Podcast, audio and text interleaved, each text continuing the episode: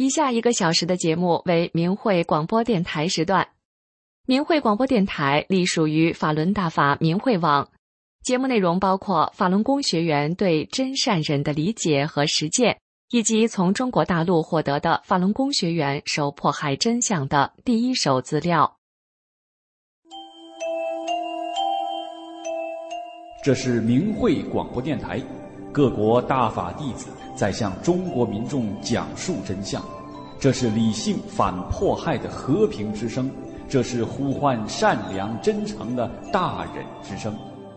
这是明慧广播电台，各国大法弟子在向中国民众讲述真相，这是理性反迫害的和平之声，这是呼唤善良真诚的大忍之声。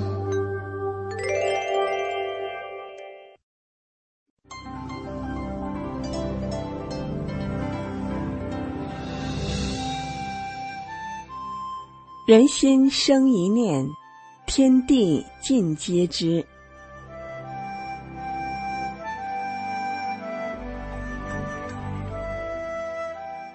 听众朋友，您好，欢迎收听明慧广播《善恶一念间》节目。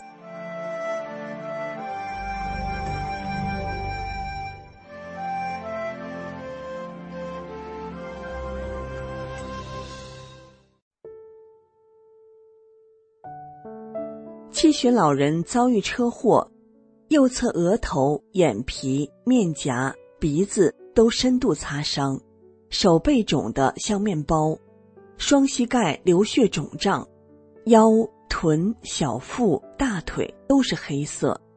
如此严重的外伤，老人第二十天出院了。请听一位黑龙江省法轮功学员讲述的自己丈夫的经历。以此见证法轮大法救人的奇迹。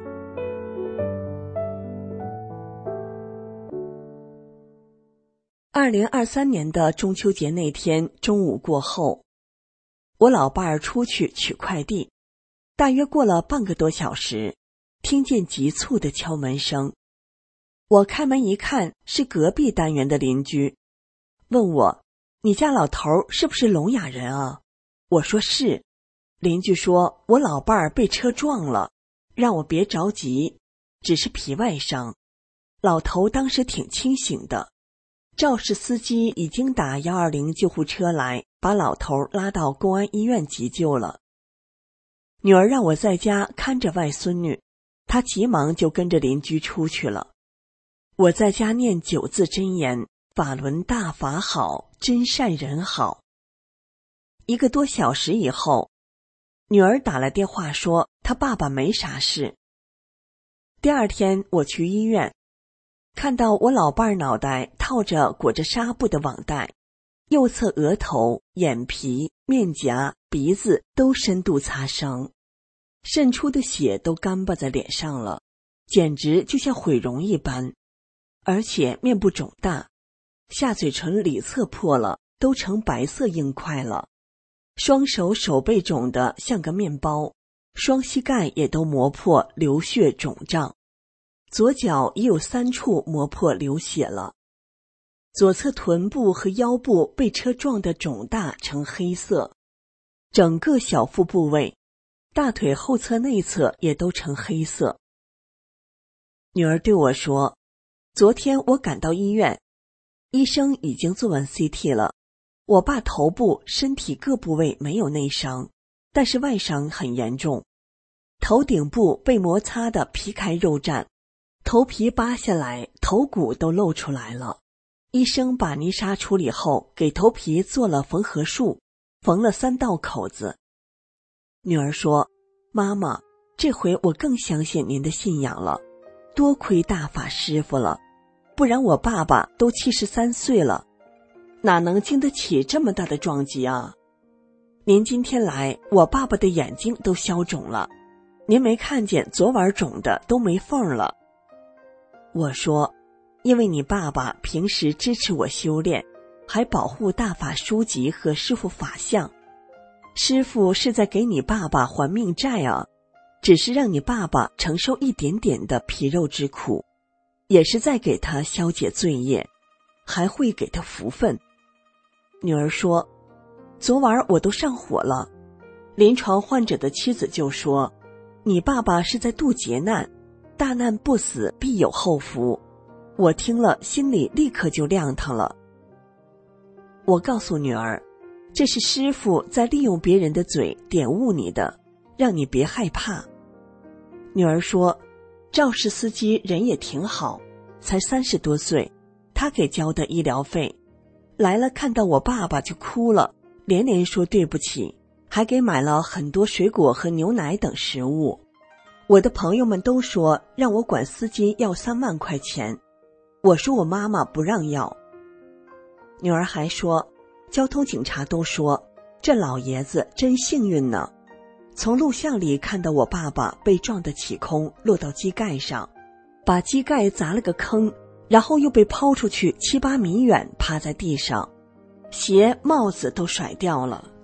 然后看到他翻身坐起来了，头上流的满脸是血，他脱下衣服把脸擦擦。看到他手表也掉在地上，表链也掉了，就捡起来了，还叫肇事司机把鞋给他拿过来穿上。整个过程都非常清醒。我老伴的伤势一天比一天好转，自始至终他都坚持自己去卫生间，尽管臀部肿得像个小汤盆扣在那儿，躺着翻身都疼得他直呼气。他也坚持下地在走廊里走动，第六天竟然坐在床上比划一套太极拳，把女儿逗得哈哈大笑。神奇的是，嘴巴坏那样了，吃饭不知道疼。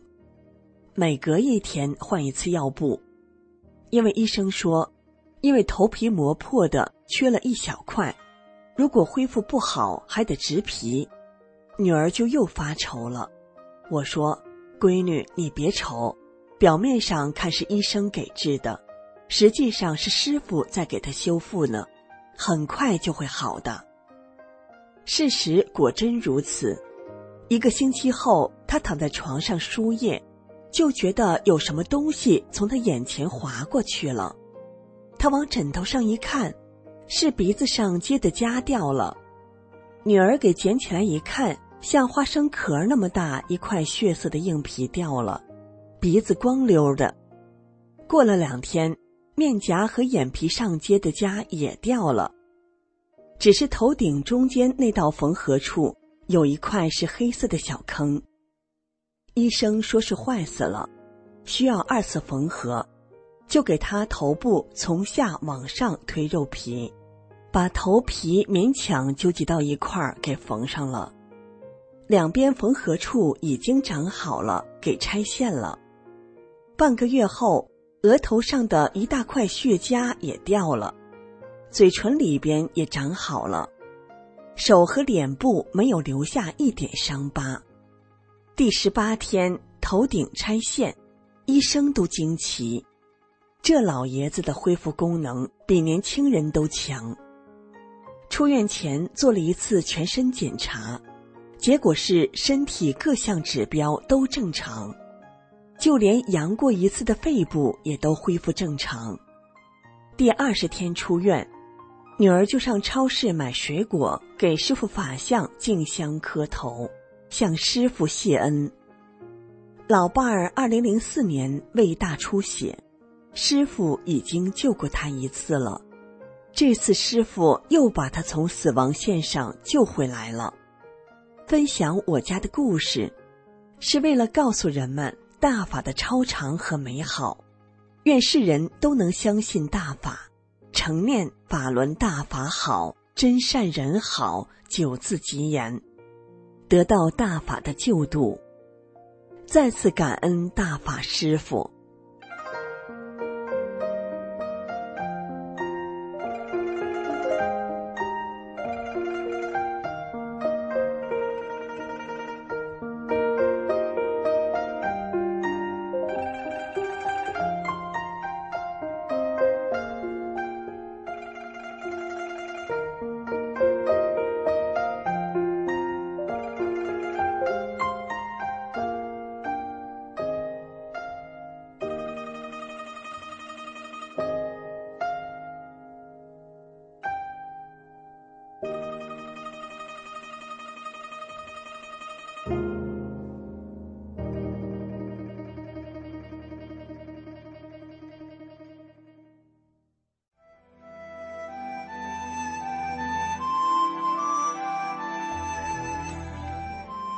听众朋友，今天的善恶一念间就到这里，感谢您的收听。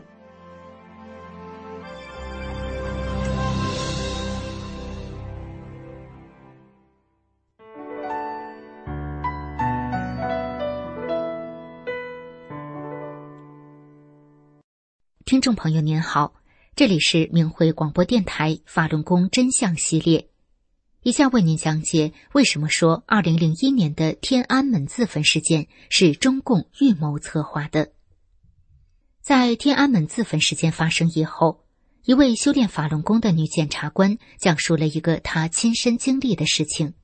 她说：“我一九九六年开始修炼法轮功，之后在当地义务教功。”到一九九九年，短短三年的时间，我们城郊地区的每个村镇都有了练功店。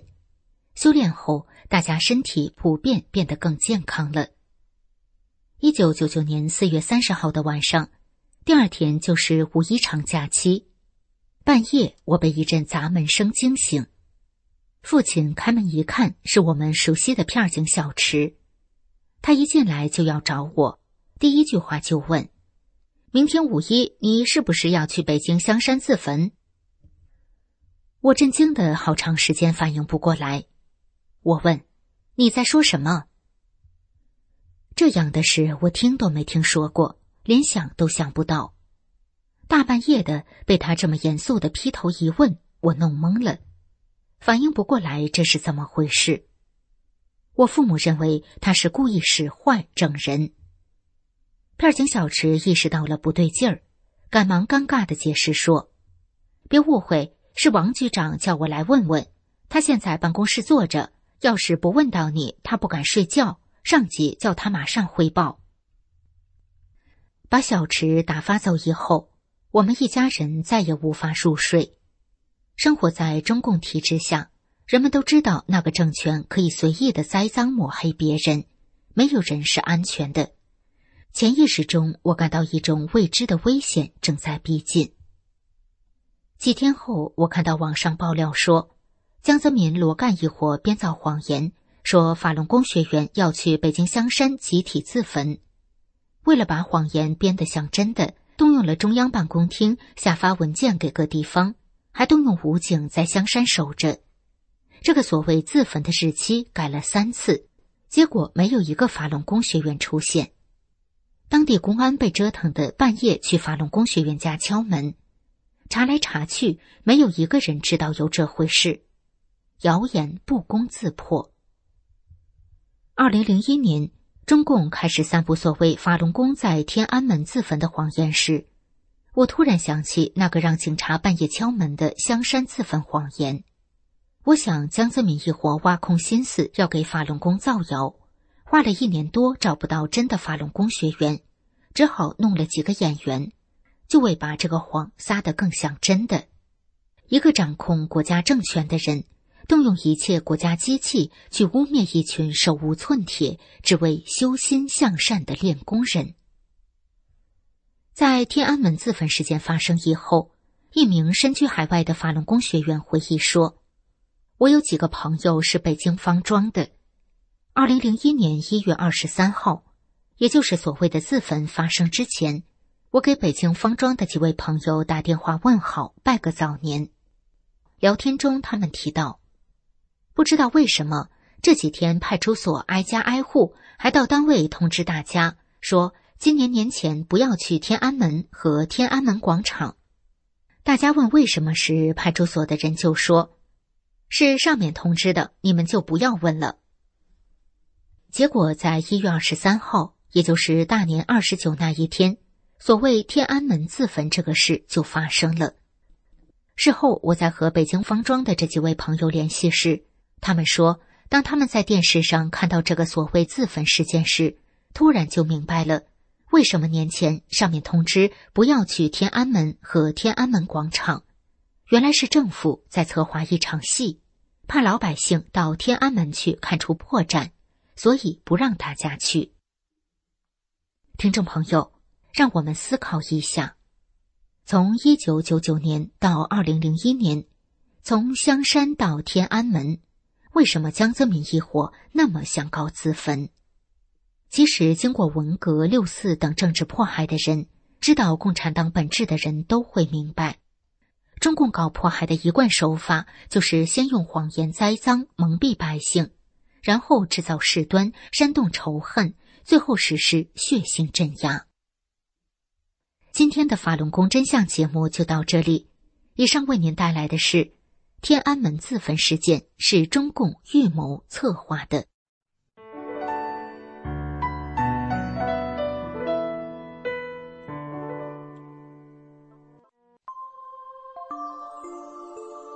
身心净化，道德升华。现在是明慧广播电台修炼故事节目。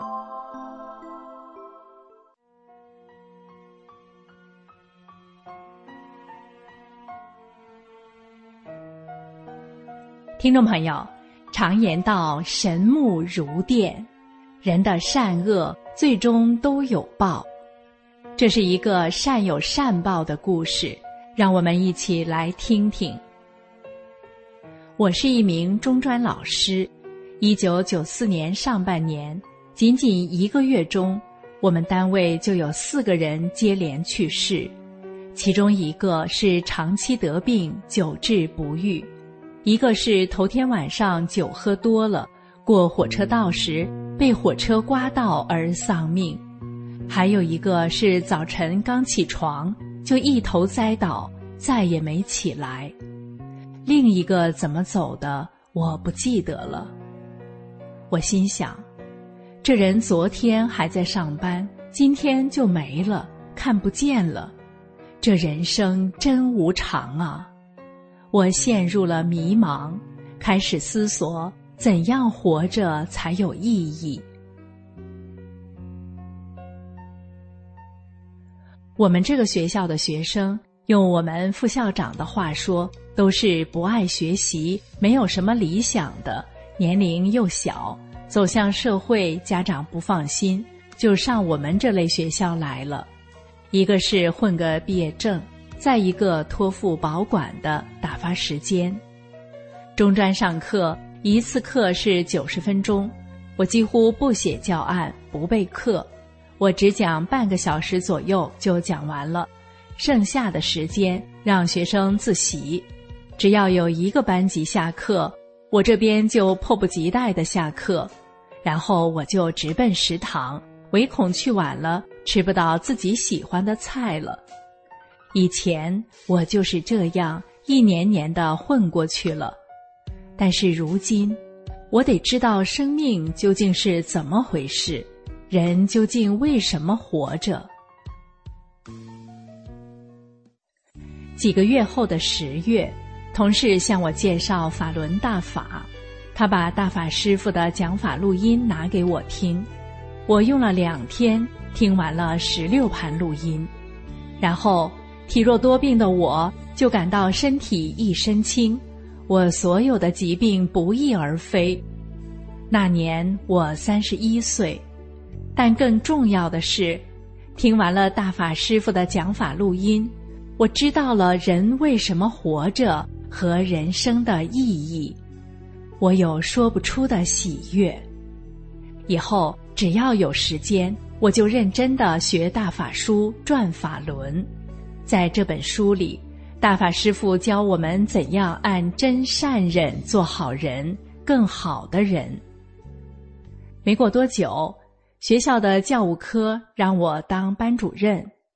中专生难管理，心思不在学习上的学生们，早恋、打仗，互相之间拉帮结伙，做班主任很累很辛苦。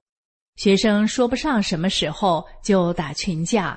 有的还夜不归宿，以前我是不会接任的。修大法后，我答应了。我想，我得对得起学生，对得起家长，对得起学校。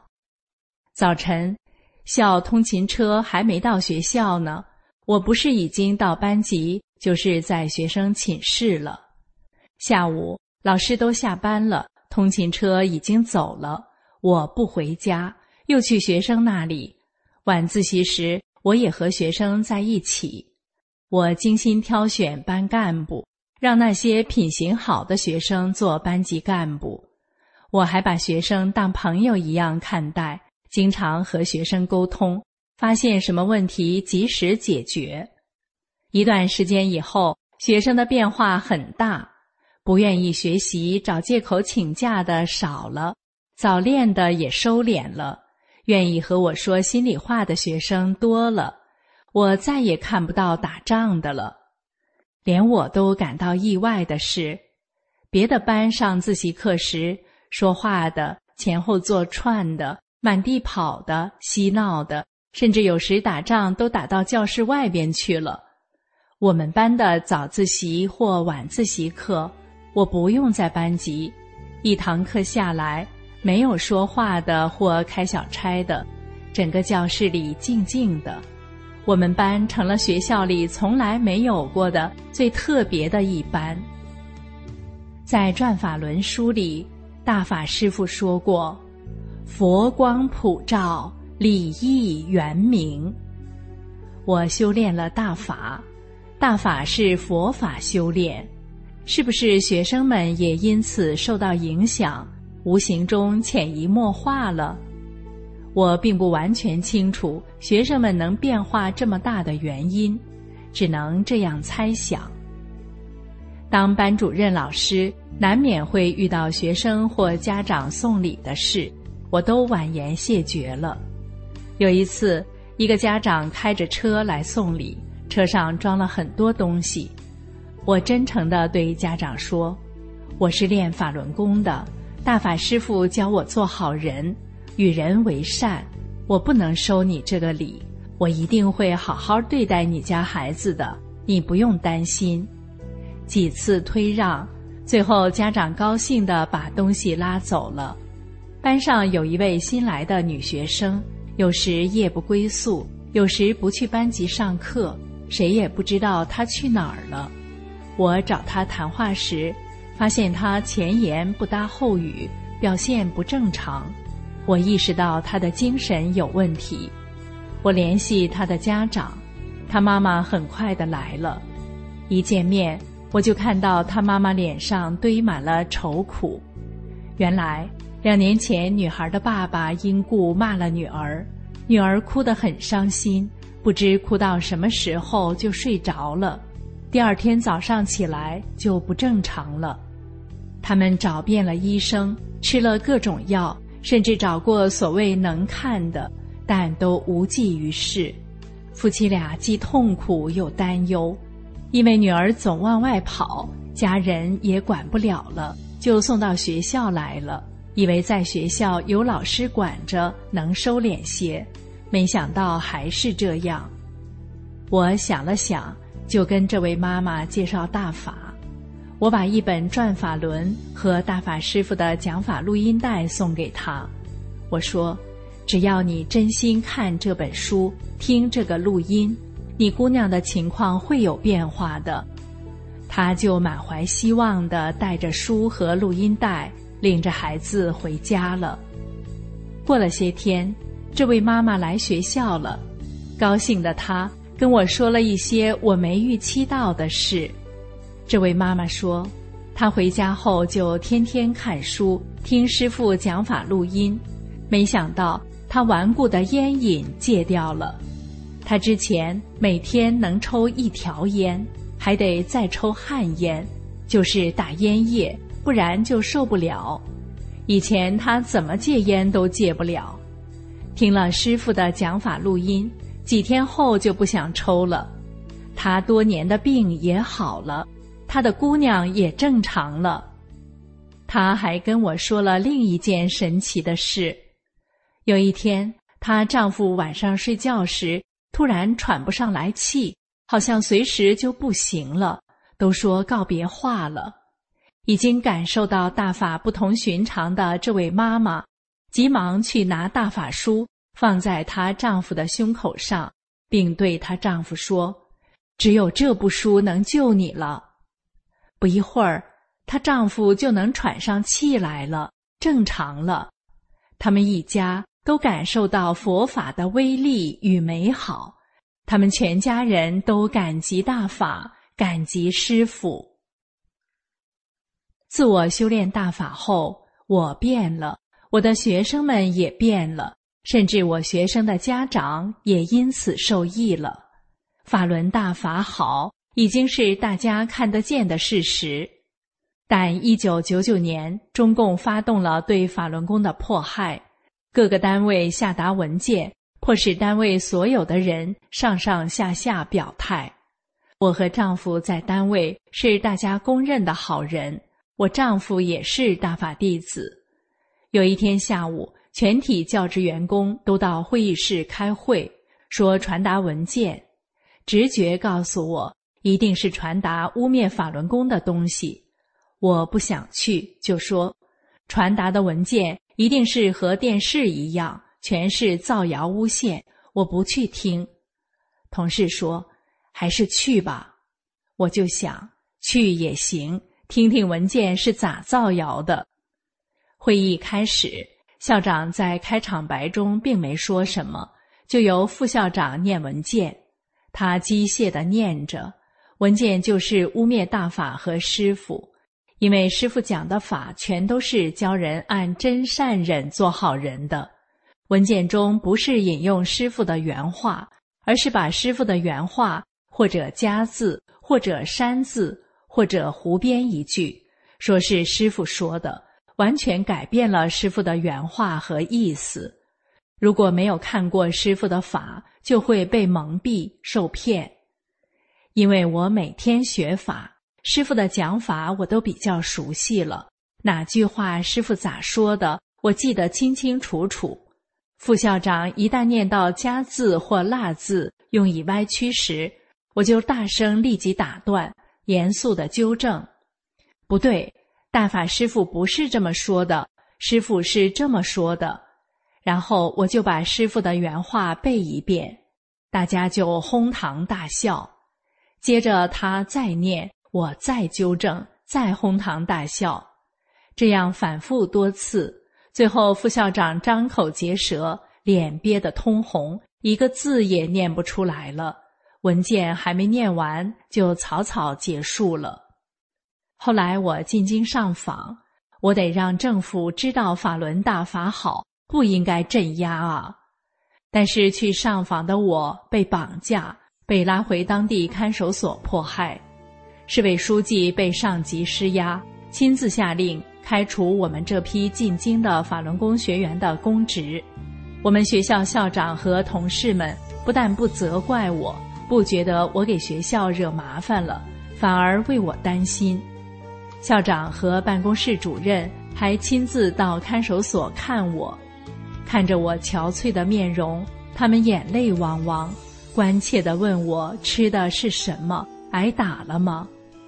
我一直拒绝写不修炼大法的保证书，因此被长期关押在看守所将近半年。后来我绝食绝水抗议。才被放了出来。虽然学校还是被迫开除了我，但是我被释放后，单位同事们都陆陆续续的来看望我。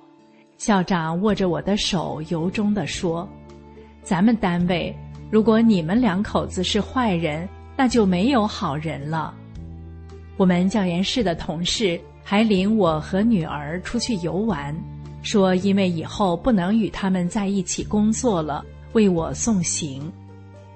更后来，为了躲避中共的迫害，坚持修炼的我们夫妻俩被迫离家在外，流离失所。那时，我们单位一位我并不熟的校工，他设法每个月把我丈夫的工资给开出来，送到我妹妹那里，然后由我妹妹转交给我们。再后来，我被通缉。公安局、安全局的人到我们学校去调查，企图罗列所谓的罪状，或者让学校的人提供线索，方便抓到我。全校从校长到普通老师都为我说好话，说我人好，课讲得好，多才多艺。没从学校获得我的罪状，是公安局的人还给校长打电话，让他把我丈夫也开除了。校长指责市公安局的人说：“你们有没有良心啊？他家两个孩子，你们已经逼迫我们开除一个了，还要开除这个，你们还让不让人活了？”到了二零零七年，我被绑架，被构陷判了刑。有同事到监狱看望我，给我存钱。这监狱离他们有八百里远，他们看到我时都哭了。我也感动的哭了。当我冤狱期满回来时，以校长为主的同事们为我接风，请我吃饭。我女儿结婚时，同事们都到场祝贺。校长曾经说我夫妻俩是好人。在这场严重的对法轮功的迫害里，我这些学校的同事们也以他们的善良回应我的善良。而他们的善良，最终也有了福报。那些年，全市的中专面临裁撤，但我们学校不但没黄，还晋升了，和市里的几个有名的大专院校合并成正规的大型的国家级中等专业学院。单位的级别由原来的副处级升为正处级，全体老师。原本最高只能升到副教授，现在能升到正教授了。我们的校长升为副院长，其他同事们也都升官了，就连那两个收拾办公室的工人，都在新的单位被提升为科长。听众朋友，善有善报，一切都在不言中了。在此纷扰的世界。每个人的生命难免有颠簸崎岖的时候，如果我们都能在别人危难的时刻伸出温暖的手，仗义相扶，定能见证生命的福报。今天的故事就到这儿，感谢您的收听。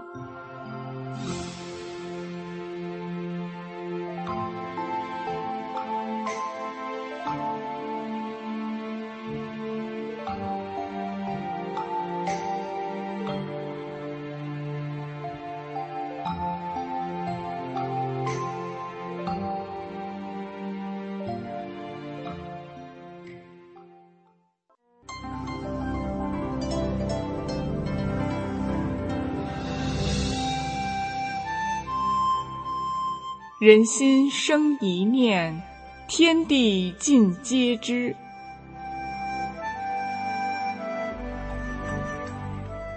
听众朋友您好，欢迎收听明慧广播《善恶一念间》节目。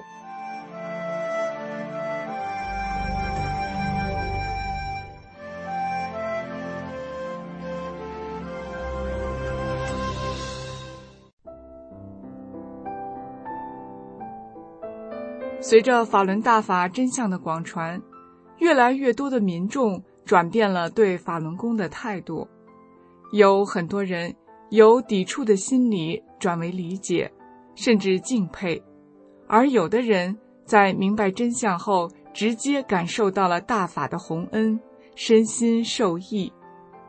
下面我们一起来听一听法轮功学员孙小薇讲述的。他在传播真相的过程中遇到的真人真事。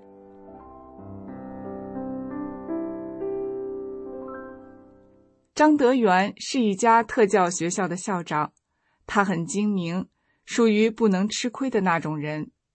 他说他不反对法轮功，但也不介入。我经常与他见面，经常给他讲真相，他不抵触，不说过激的话。真相资料也接，真相视频也接，有同修送给他大法的书也接，但都不怎么看。退档也是表面应付，近二十年都处于这个状态。前几年，德元的妻子患了癌症，去省城医院做了手术，手术后常去医院做维持方面的治疗，身体状况很差。这给他思想造成了很大的压力。我劝德元叫他的妻子诚心静念九字真言：“法轮大法好，真善人好，只有大法能救他的命。”德元一开始根本不信，听说他去了庙里烧香求什么的。疫情封城放开之后，德元也染疫了，出现了生命危险，住了很长时间的院。出院后，人完全变了样，身体一直不能康复。我在他们小区门前碰到他，我吃惊地说：“你怎么变得这样了？”德元说：“染疫了，差点死了。”德元问我怎么样，我说：“我天天出来，瘟疫怕我。”这时，德元很羡慕地说：“你们练功人抵抗力真的强些，看你满面红光，真好。”我说：“我儿子也没染疫，他天天念九字真言，就不染疫。”我儿子在德元心目中是个优秀的人，他想我儿子都念，于是说：“这回我也念，我一定要试试。”我说：“那好，只要你诚心，一定有效果。”过了几个月，我在超市碰到德元和他的妻子，他俩身体都很好，一脸的笑容，热情的与我打招呼。我把师傅的经文。为什么会有人类和其他真相资料给他？他连忙接着。之后在街上又碰到他们，他俩对大法的感激之情无以表达。夫妻俩高兴的不得了。德元妻子还告诉我说：“你给德元的资料，他都认真的看了。”我说：“人要有感恩之心，要感恩大法救命之恩。”夫妻俩点头承诺说：“那是应该的，那是应该的。”德元也发自内心的做了三退，退出了中共的党团队组织。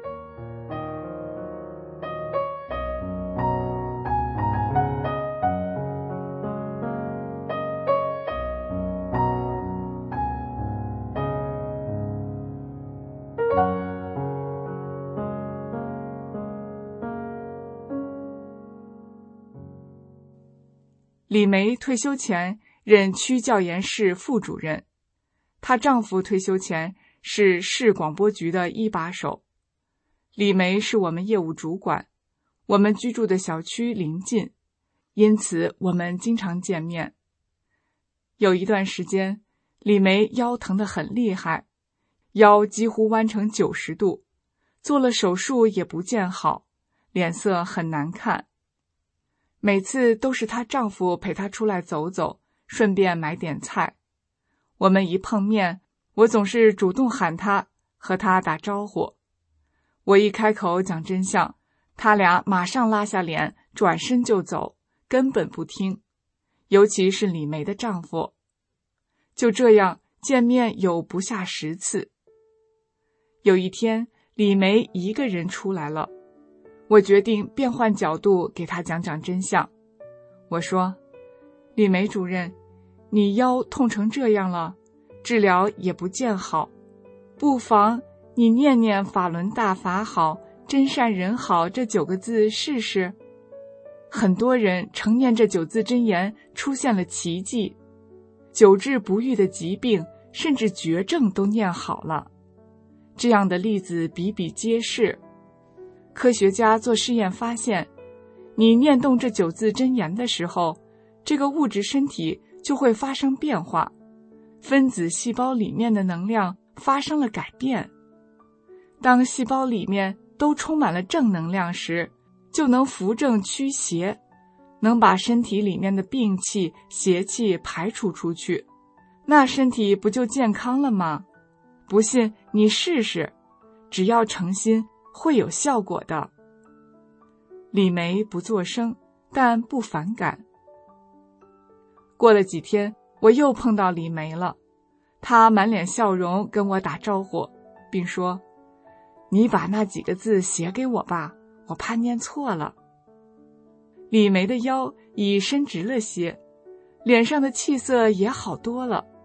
我说：“李梅主任，我没骗你吧？”他连忙说：“没有，没有。”后来我一有新出来的资料就给他，他连忙接着，叫他退档，满口答应，还非常感激我帮他退。李梅每次看过资料后就有提高，对大法就有更正面的认识。师傅的经文为什么会有人类发表后，我给了他，他看了后那种高兴激动的心情可以看出来。他说：“你总是这样关心我，一有好东西就记得我，给我看，谢谢你。”我说：“那是师傅叫我做的。”因为你与大法有缘，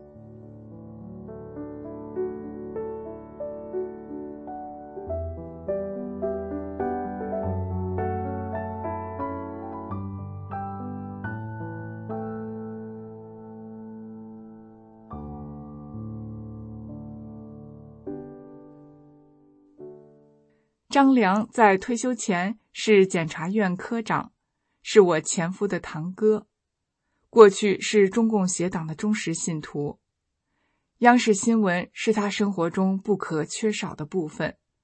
每天跟那些退休的老干部在一起，津津乐道的谈论着协党的所谓大好形势。协党都要垮台了，他居然还在那儿唱赞歌，不听真相，不看资料，一开口就说协党灌输给他的那一套说辞，比如。什么境外势力造谣撒谎，妒忌我们国家的发展进步，如此等等。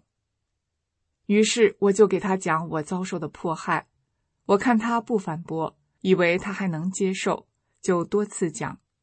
哪知有一天他发好大的脾气，说我总是骗他，拉我去派出所对质，最后他输了才罢休。不管他对我啥态度，我从不计较。见面总是热情的打招呼，诚心对他。前几天我又碰到他，身体很不好。他自从染疫住院出院后，身体一直没有恢复，腿没劲儿，走不动路。我又诚心劝他：“哥，你念念九字真言，你身体就会好起来。你的熟人李梅，她的腰痛念好了。”德源的妻子癌症也念好了，不信你可以去问他们，不妨你也试试，只要诚心，一定会有效果。他问：“癌症也念好了？”我说：“是的。”要是以往，他一定摇头冷笑或发脾气，这次没有那样。他问：“哪几个字？”我把真相护身符上的字给他看，他在认真的看，用心的记。看了一阵子，最后他说：“把这卡片给我吧。”我说：“行。”我把护身符递给他，他接过去装在口袋里。过去他不接真相资料，也不允许他老伴儿接。他的改变让我十分惊讶，这明显感到的是。师傅消掉了阻止他得救的拜物，人才变得清醒了。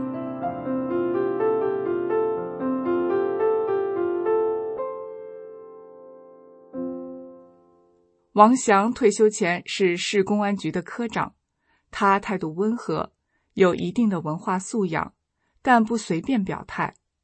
我多次给他讲真相，他只是笑笑，不说什么，但很快就走掉了。后来，王祥身体很不好，走路很吃力，脸色也很差。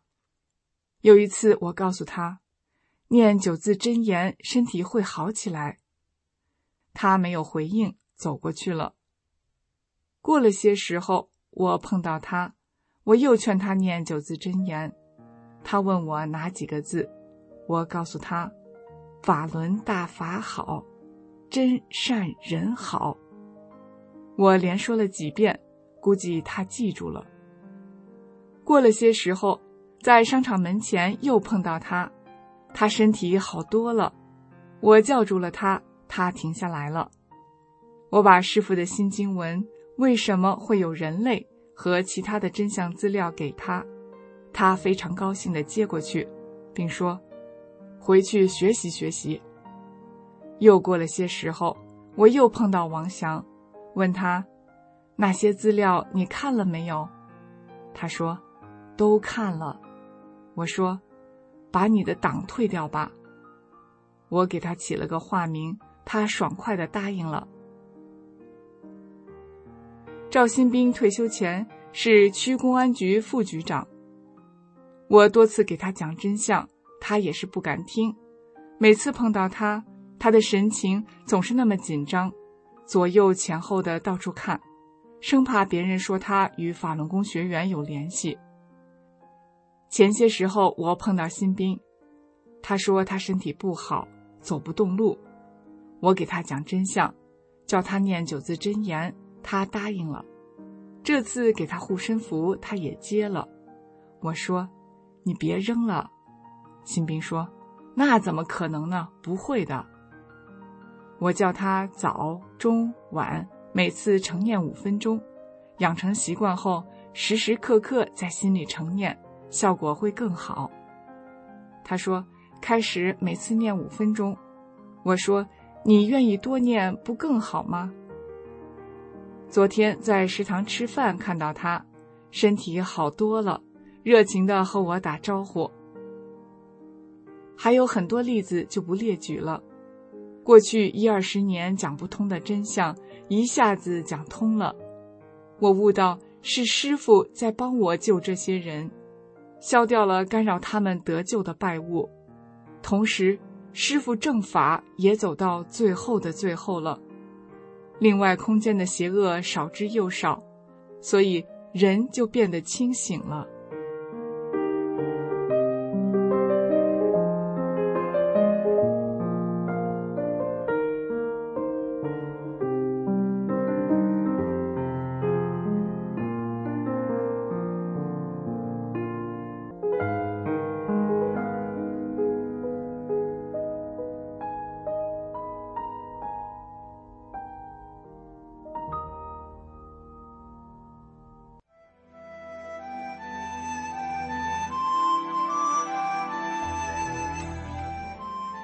听众朋友，今天的善恶一念间就到这里，感谢您的收听。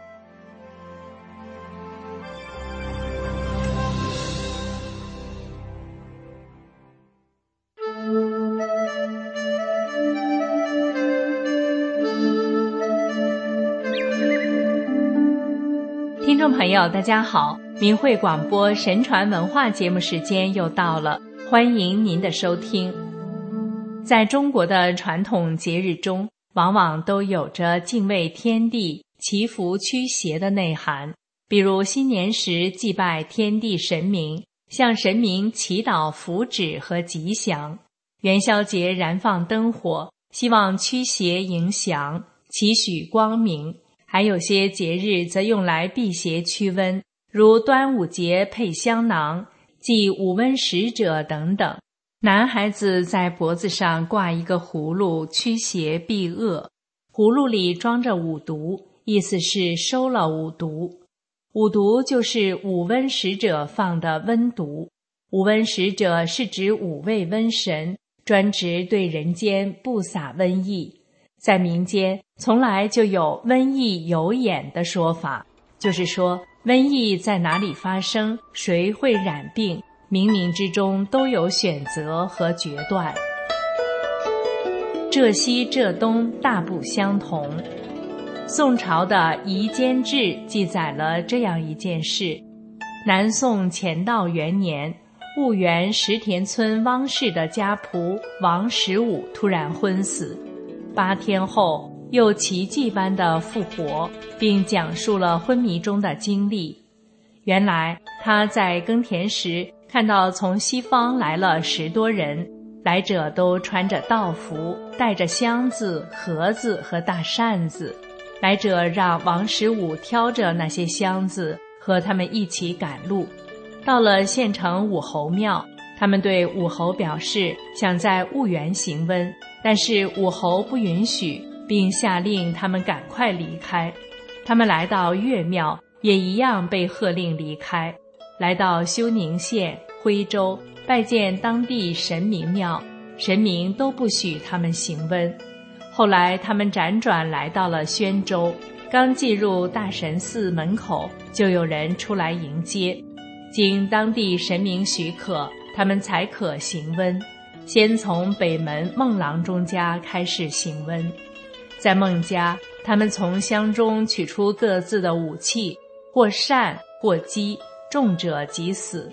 这一年，浙西百姓感染疫病者不计其数，而浙东则相安无事。浙东民风诚善，素来敬奉神明，得到了当地城隍神或其他神明的仁慈守护。不许那些异鬼行瘟，所以躲过了疫灾。也就是说，如果神明不允许，当地也不会发生瘟疫。在人们普遍敬畏神明、诚实善良的地方，正气充足，神明就不允许瘟神在那里放瘟；而在人们普遍不信神、不讲道德的地方，伤天害理的事就多。神明就会允许瘟神在那里降下惩罚。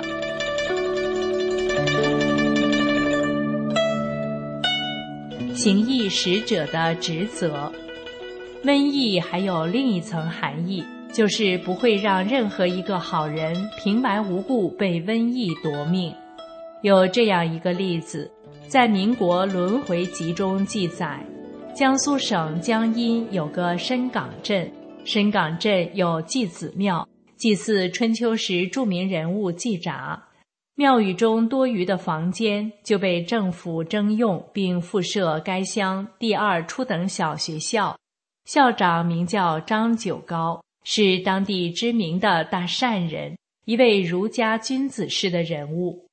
大约在民国十几年时，正月间，张九高的孙子张宝玉夭折了。同年七月二十日，他的长子张应真也感染瘟疫暴亡。对张九高而言，一生行善，结果半年间，长子和孙子却相继去世。他开始怀疑起善有善报的天理。毕竟好人有神看护。七月二十二日，就在张九高长子去世后的第三天上午九点。他的次子张应介出门买菜时，忽然看见去世的兄长带着侄子张宝玉朝他迎面而来。张应介只来得及喊了一声“大哥”，就昏倒在大街上。左邻右舍看见了，都来搀扶。不料张应介起来后，说话的声音却是张应真的，并讲述了前因后果。原来。张应真的前世是在另外空间掌管瘟疫的行疫使者，孙子张宝玉是行疫使者的侍者，因为在行瘟布疫的过程中出现失误，导致本不该死的两人误死，因此行疫使者获罪被罚，转生人世。对天上来说，生在人世间就是苦，生老病死，恩恩怨怨。与天上的美好无法相比。张应真叔侄俩在瘟疫中死亡，是因偿还当年犯错造成的罪过，债还完了，他就归位回天上去了。善恶有报是天道，因果报应不能错，在人间和天上都是这个理。这篇记载中。行义使者因为找错了人，所以犯了罪过，被罚，降生到尘世当常人。估计大家在中国的各类古书都看到过，上天的神仙因违反天条而被打到凡间当人的例子。行义使者被惩罚，说明决定瘟疫传哪里不传哪里，传给谁不传给谁的。是比行义使者更高级别的神。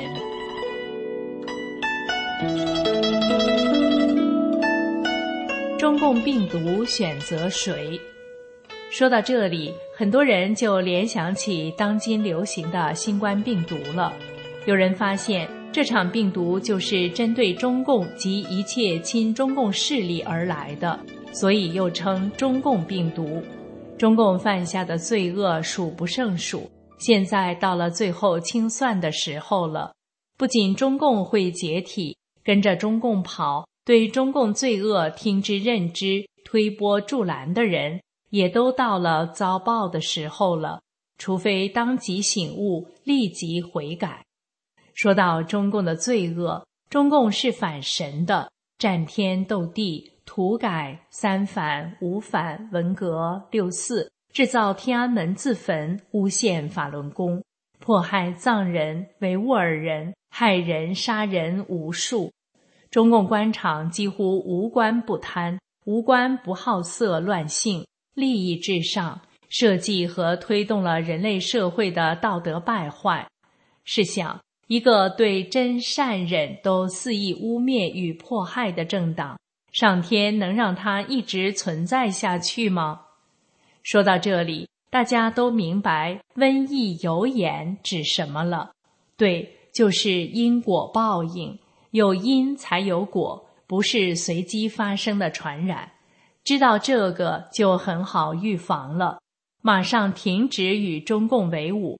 入过党的，马上写声明退出中共党团队组织，向上天祈祷。在二零二零年的武汉肺炎大爆发中，已经有染疫的武汉市民通过承念“法轮大法好，真善人好”，从而得到大法的保护，从绝望中生还的例子。机缘莫错过，一念定未来。瘟疫虽凶猛，救命有真言。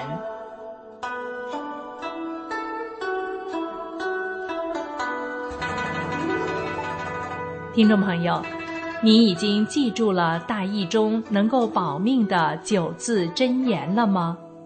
那就是“法轮大法好，真善人好”。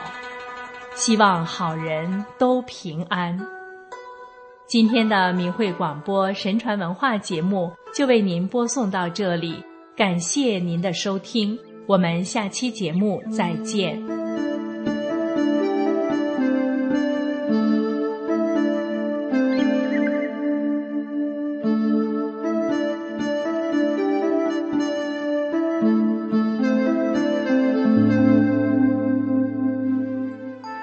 各位听众朋友，这里是明慧广播电台对中国大陆的广播时间。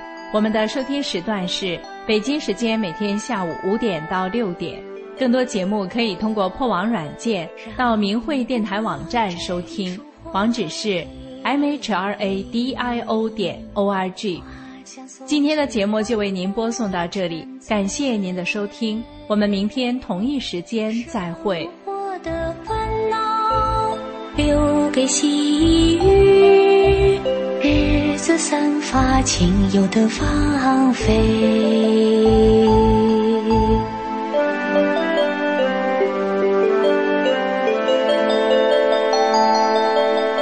让我唱一支歌给你，歌声送去。下的娇美。